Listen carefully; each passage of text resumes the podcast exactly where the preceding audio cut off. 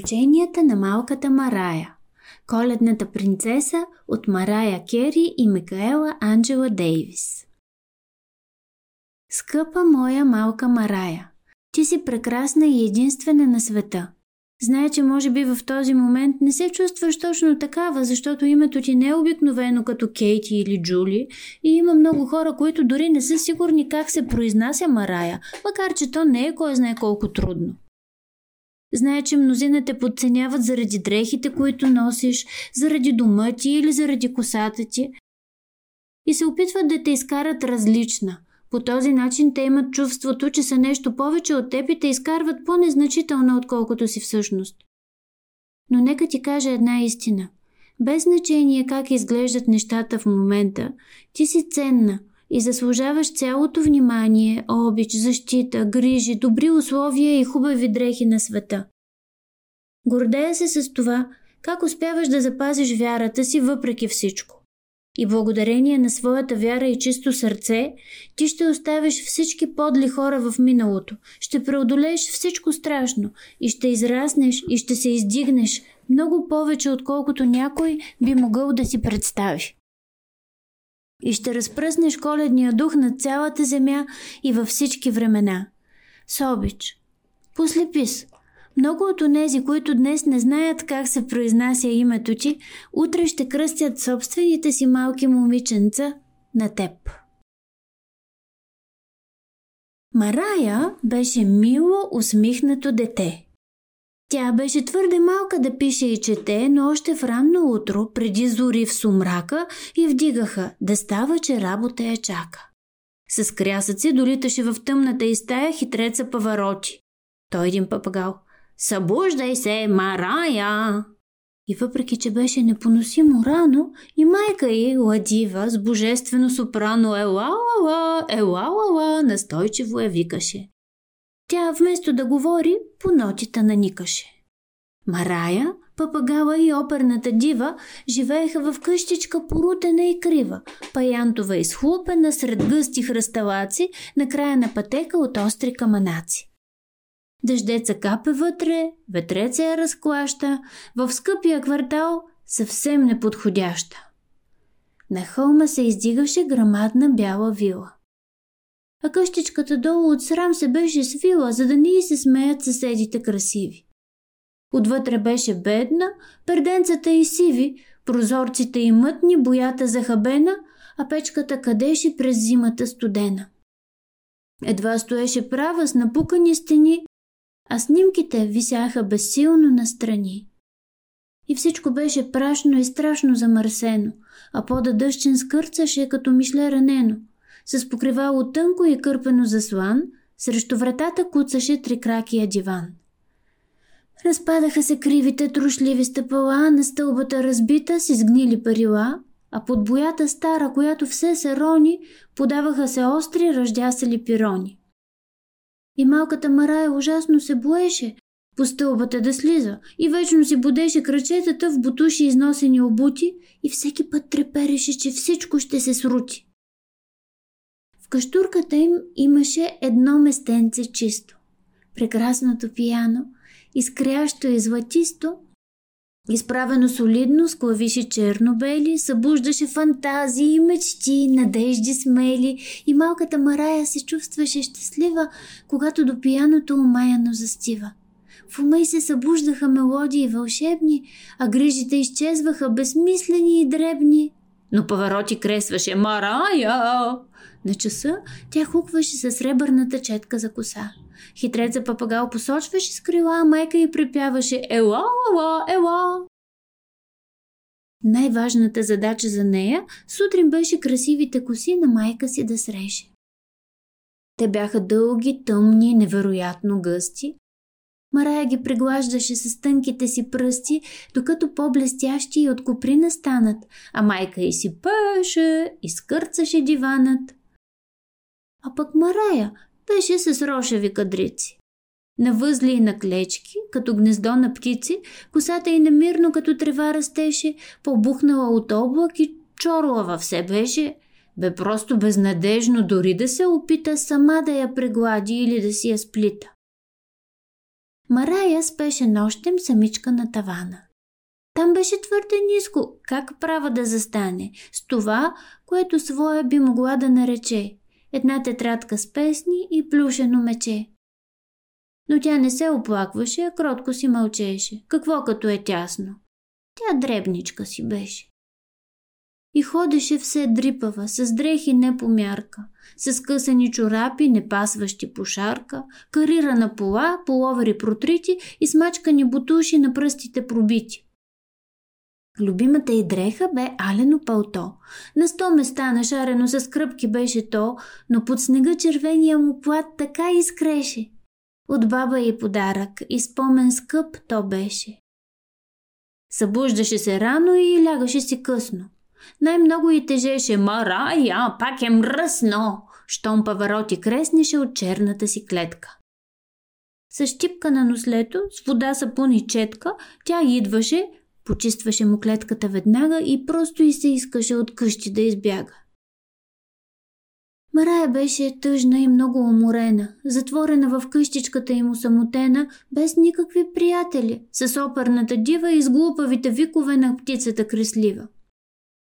Единствено по Коледа, във времето магично, внезапно настроението ставаше различно.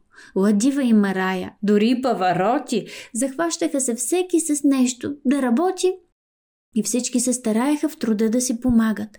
Започваха да мият и къщата да стягат, почистваха килима, излъскваха стъклата, окичваха с клончета зелени перилата, приготвяха си пуканки и сок от боровинка. Пияното блестеше без ни една прашинка. Ла-ла-ла-ла-ла-ла-ла танцуваше и пееше Ладива и радостно усмихната бе още по-красива. В коледните чаши какаото димеше. Отгоре на пияното тържествено стоеше приготвен календар с вкусоти и разни. По всичко си личеше, че се задава празник. Ладива често ходеше далеч в града да пее, семейството да има пари да преживее, а малката Марая оставаше сама, тревожна и оплашена на тъмно от дома. И затова най-хубавото в празниците беше, че майка я почиваше и вкъщи си стоеше. Ала веднъж на Коледа отиде до града да купи нещо сладко и случи се беда. Във вилата на хълма пристигнаха от Франция богатите съседи след дълга ски ваканция. Те гледаха надменно, говореха превзето, с огромно самочувствие високо до небето. И таткото, и майката, и брата, и сестрата нахалстваха с презрителни усмивки на лицата. Те бяха неприятни, при все, че са красиви. А котките им бяха ужасно миризливи. Момчето май си мислеше за супер рок-звезда, макар че не умееше да пее, нито да и свири даже нота. Обзет от модна треска, особено държеше на своята прическа. Като крило на птица бретона му трептеше и винаги от джоба на дънките стърчеше ужасния му гребен с остри зъби черен. Той бе самодоволен, изтупан и наперен. Сестра му се обличаше безкрайно елегантно, с най-скъпи модни дрехи, натруфени фрапантно. Разпусната свободно си носеше косата, нарочно я развяваше на хората в лицата. Че бяха по-богати и силни, то се вижда. Щом срещнаха Марая, те вечно я обиждаха за грозните й дрехи, за малката й къща, обаче тя внимание и грам не им обръщаше. Ума й бе зает с музика красива и в своите мелодии се чувстваше щастлива. Но точно тази Коледа, когато бе сама, момчето и момичето нахлуха в дома. Направо отвратително, ма какви са тия украси с мазни пуканки? Снежинки от хартия. Тя имала пияно. Я гледай този стар, ужасно старомоден и скапан календар. Момчето взе по навик косата си да реше. Чу, гребена през зъби със злоба му шептеше. Какви бедняци, гадост! Да се развихрим малко, украсата им смачка и без това е жалка. Момчето повали елхата на земята. Сестра му пък веднага косата си размята, струшиха всичко, като се прививаха от смях, а пък Марая беше безпомощна пред тях. Под масата се пъхна, трепереше, обаче започна да си пее, за да не се разплаче. Те взеха да я търсят, откриха я накрая. Кой пее тая песен? Магарето Марая! Марая, магаре! Зацвилиха от смях. Напълно бе безсмислено да се надвиква с тях и тя запя по-силно, затворила очи. Щом шума от стъпките им се отдалечи, надникна предпазливо. В порутения дом съсипано бе всичко, струшено след погром. Завеската се вееше, вън въздуха бе синкав и нещо там блещукаше. Танцуваха снежинки. Сняг. Малката Марая неволно се засмя. Ще има бяла Коледа, прошепна си сама. Пълтенцето си грабна и бързо го облече и само след секунда навънка беше вече. Тя хукна и усети ветреца как я гали. С розови страни, с очички засияли, тя тичаше през синия тунел на тъмнината, с кристалчета от сняг заплетени в косата, през стихналите дворове на непознати къщи, по черните дървета и без да се обръща. Тя бягаше и без да мисли на къде отива, потъна сред шубраците далеч в гората дива. Откри една поляна. Там всичко беше бяло. Снегът бе като пухкаво изкрящо одеяло. Тя легна да отдъхне, ръце, крака размаха, направи снежен ангел. Звездичките блестяха и скоро ѝ се стори, че май се приближават. Надвесват се над нея и по-големи стават. Снежеца бял поръс и Марая по лицето. Тя с очи примигна и първото, което видя, бе чудна гледка. Красивите звезди, които на небето сияеха преди, внезапно се превърнаха в феи фантастични, с крилца на пеперуди и всичките различни. Бе толкова вълнуващо. Забравила къде е. Марая от сърце започна да им пее. И заедно с феите полюшна се гората, танцуваше дори луната в небесата и феите с крилцата си поръсваха кристали, а клоните звънтяха, в украса засияли. От приказния дъх на феите вълшебни се ронеха искрици и бисерчета дребни, безшумни фойерверки, безброй гирлянди снежни. Полянката блестеше в сиянията нежни и феите се стрелкаха с шушукане и смях. Марая омагьосана потичваше сред тях. Те бяха много бързи и изведнъж се скриха, а тя сама остана в гората, странно тиха, объркана и мъничка, изгубена в мрака. Сега къде да иде? Какво ли там я чака? Тя ходеше безцелно и изтощена вече, дочу неясен говор да идва отдалече. Звукът бе много страшен. Тя хукна на посоки, през черни коренища, през преспите дълбоки, лутуши в нещо така се закачи, че тя се претъркули и падна по очи.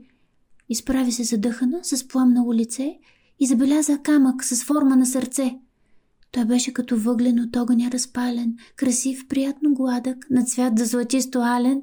Умаяна, тя дълго го гледа как искри, а после се усмихна и в джоба си го скри. В този миг от сенките загадъчно смълчани изскочиха внезапно банда горски хулигани. Нахално, заплашително към нея приближиха, от четири страни я наобиколиха. Те бяха горски духове, но зли и пакосливи. Подпалваха нарочно дърветата красиви и те и да ги погледат как хубаво горят. Не щяха да се учат да пишат и четат. Нападаха без жалост, с обиди, с грозен смях, щом някой е различен и по-добър от тях. Изплашена, Марая се стресна и подскочи. Извади онзи камък, запя и го насочи. Дали от песента или от топлината, но камъка засвети. Лъчът на светлината и вдъхна нова смелост. И тя видя в мрака дебела древна книга, оставена да чака. Корица с диаманти, с дупка по средата. Марая приближи, притисна си ръката и камъка положи връз книгата прекрасна. Щом го постави точно, той идеално пасна. Онези хулигани се спряха най-накрая. Когато се нахвърлиха да заловят Марая, лъча от светлина сърцата им размекна и песента красива в душите им отекна и злото в тях изчезна. След 2-3 мига кратки, дори си пролича, че те са доста сладки. А книгата разтвори корици. И от тях се разлетя сияещ фин диамантен прах. И от една снежинка в стълб светлина израсна кралицата на феите, велика и прекрасна. Тя нареди на феичките да се съберат, най-ценните кристали от лед да изберат, Сияние магично добави най-накрая и сътвори корона. За малката Марая, за нежните ти песни и за сърцето смело, защото си добра и смисъл и на дело, защото те обичам и ти се възхищавам. За коледна принцеса сега те обявявам. Кралицата на феите с обича прегърна, а след това с вълшебство в каштурката я върна и всичко потрошено магически поправи. С мебели удобни и чисто нови, здрави, красиво осветени, прозорците блестяха.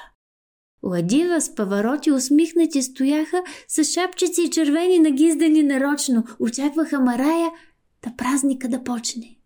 Пияното по чудо само излезе тук, момичето засвири и празничния звук извика край каштурката в коледната нощ съседите от къщите, потънали в разкош, и котките, обилно напръскани с парфюми, и всички се разбираха добре, дори без думи.